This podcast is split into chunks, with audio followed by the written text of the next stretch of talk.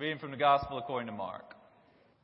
Now, when the Pharisees and some of the scribes who had come from Jerusalem gathered around Jesus, they noticed that some of his disciples were eating with defiled hands, that is, without washing them. For the Pharisees and all the Jews do not eat unless they thoroughly wash their hands, thus observing the tradition of the elders. And they do not eat anything from the market unless they wash it. And, and there are also many other traditions that they reserve, observe the washing of cups, pots, bronze kettles.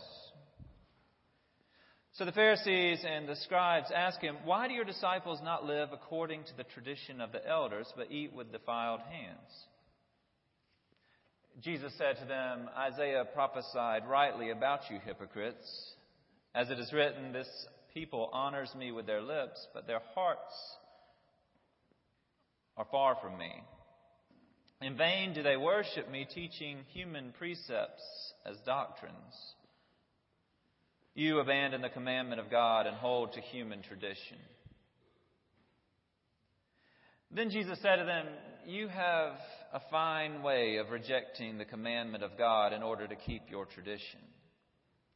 For Moses said, Honor your father and your mother, and whoever speaks evil of father or mother must surely die. But you say that if anyone tells father or mother, whatever support you might have had from me is Corban, that is an offering, then you no longer permit doing anything for a father or mother, thus making void the word of God through your tradition that you have handed on.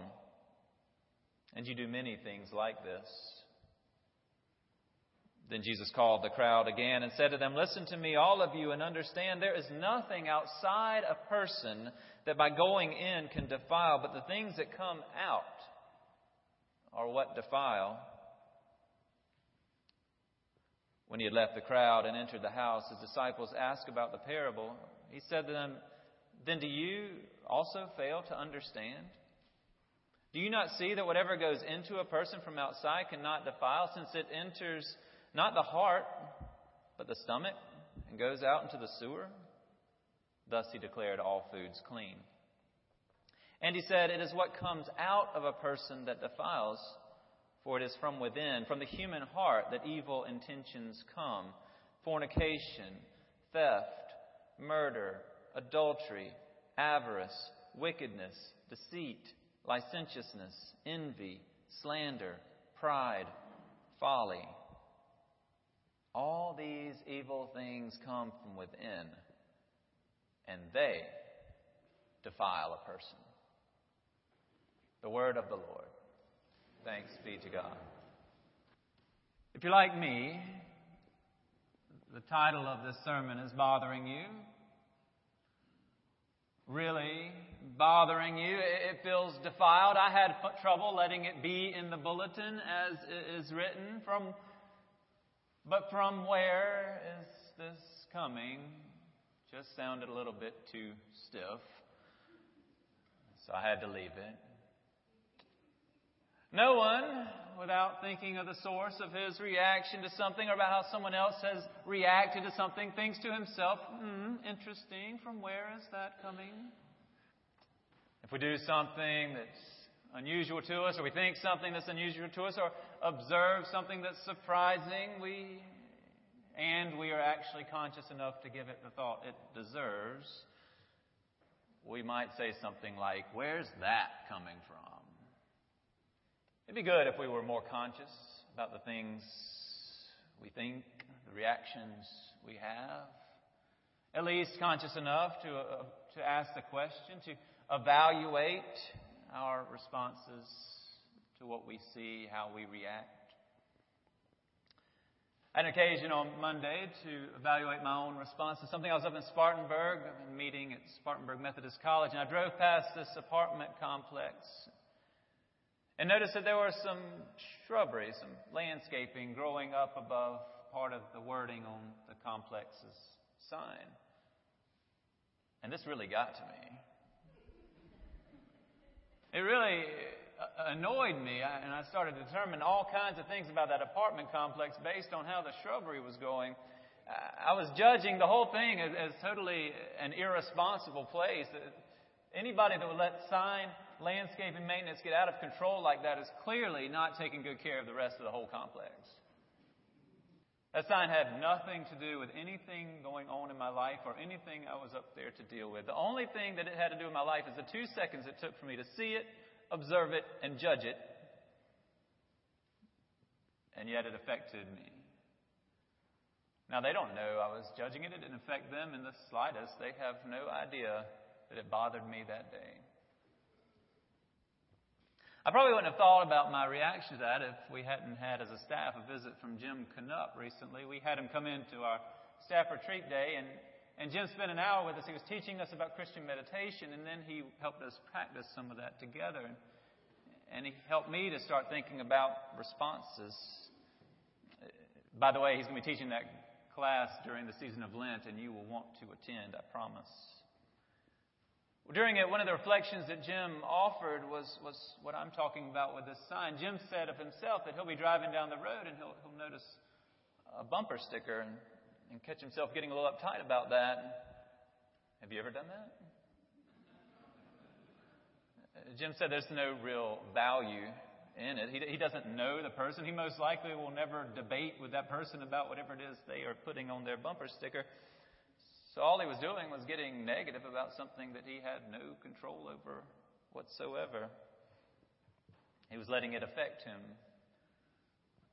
I think a lot of times we get affected by things because we think we know all that we need to know about things from one quick glance. If someone is foolish enough to display that opinion on their car, then they are obviously a menace to society.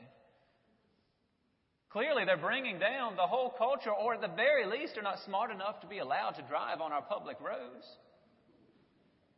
If an apartment complex would choose to cover part of their sign with landscaping that's overgrown and isn't attractive, then definitely they are not attentive to the details that would have to do with how I would live there. If Galileans are eating without washing their hands, then who knows what else they do to dishonor God.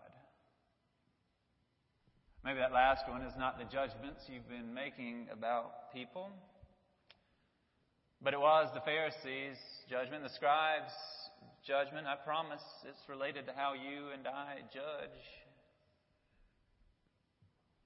The Pharisees and the scribes had made their way from the sanctified city of Jerusalem to the countrified area where Jesus and his disciples are hanging out. They had studied, they had discussed, they'd internalized the teachings of the elders. They knew how things were supposed to work. There's a certain way that you clean before you eat. And if you didn't follow that, then what else would you be willing to do? I mean, what kind of people are you? Jesus suggested that perhaps you're the kind of people who are less concerned with the rules that men set up around the commandments and more concerned about the actual commandments. Maybe what else you'd be willing to do is to seek out what you understand to be the will of God and pursue that, even if it's not always pretty, even if it's not always what the elders would have done. Jesus spoke of this tradition of the elders. And what he was talking about with this rules created to help people avoid breaking the rules that were established in the commandments. They were meant to be helpful, these buffering rules, but to some, especially those who like the tradition, they became more important than the original commandments themselves. To not live in line with the tradition of the elders was an indication of your inadequacy, or maybe even of your sinful nature. It was like ending your sermon title with a preposition. Who does that sort of thing? Jesus cautioned. Sometimes we get the words in the right order, just the way Mrs. Stokes taught us to, but we still miss the meaning. We get around to making assumptions about people based on how they look, on what they'll display on their car, on how their shrubbery is growing, or the way they use the language. It's time to ask where's that coming from? From where is all this assumption and judgment and internal frustration coming? It'd be healthy to wonder about this, uh, about this negativity. If you were a Christ follower or not, it didn't matter. Either way, it'd be helpful to wonder about it. But, but if you are, Jesus takes it a little further for you. Sometimes we get so focused on the ways things are supposed to be done that we forget why we're do- doing them or for whom we're doing them. Or we think that those who are doing them differently than, than we are must somehow be wrong. We focus on what we can observe rather than on the intention behind what we've observed.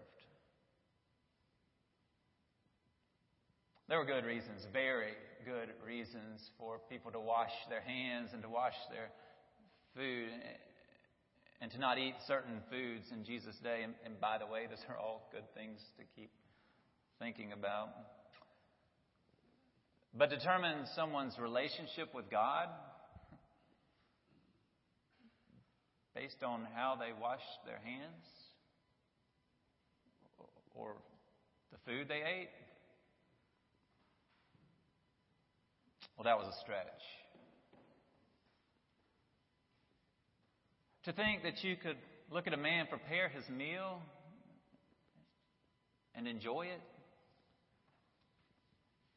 and know how his heart was with God?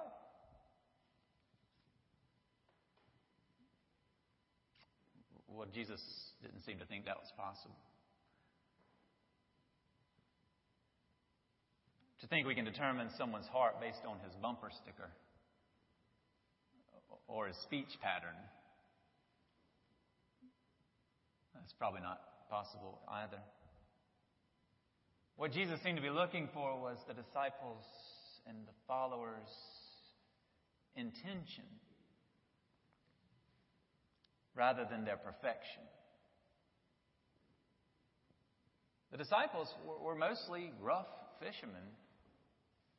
They, they had missed the refining teachings of the elders but their intentions were right. They had chosen to follow Jesus because they believed that he could lead them uh, closer to God.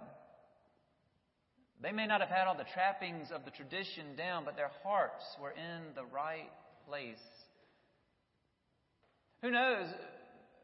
Maybe how to ritually wash your hands before you eat was an upcoming lesson, a discipleship 301. But Jesus started with the basics, with what mattered most. He started with what comes out of a person,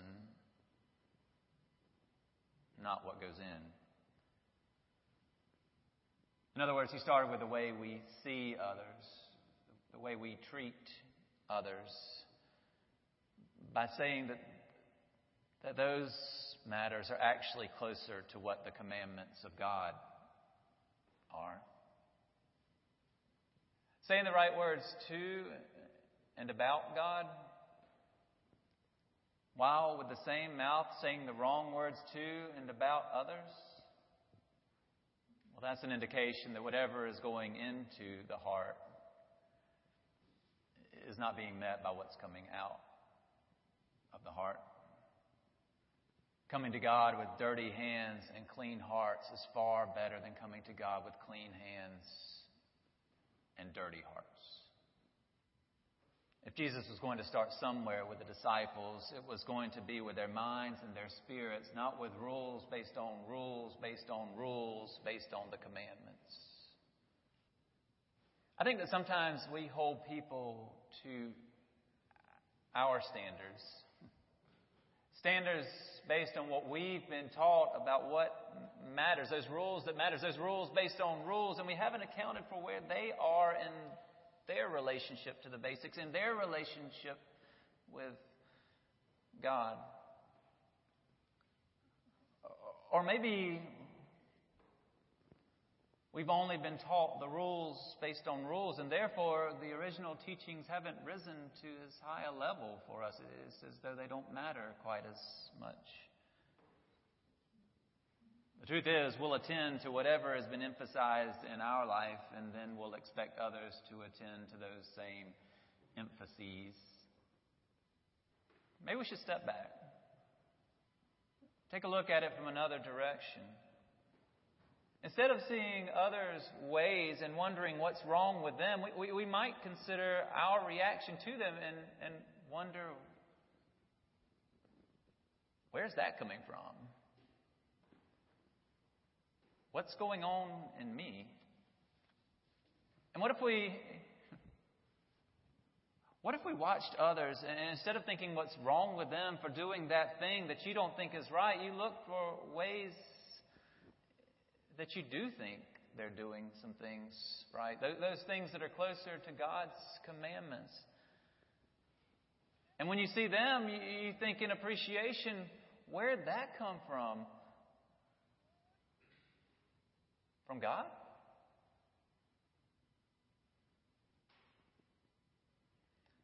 I started with trivial examples about prepositions, and landscaping, and bumper stickers. Because too often, that's about as much as we know before we judge someone. Too often, we judge people as wrong based on about that much information. I'm just thinking that we'd do a lot better. Looking for ways people, people like those rough disciples, ways they're starting to get it. And asking that question of them that we need to be asking of ourselves where did that come from? I hope we'll find more opportunities to say of them and of ourselves, oh, I know where that's coming from. That's coming from God.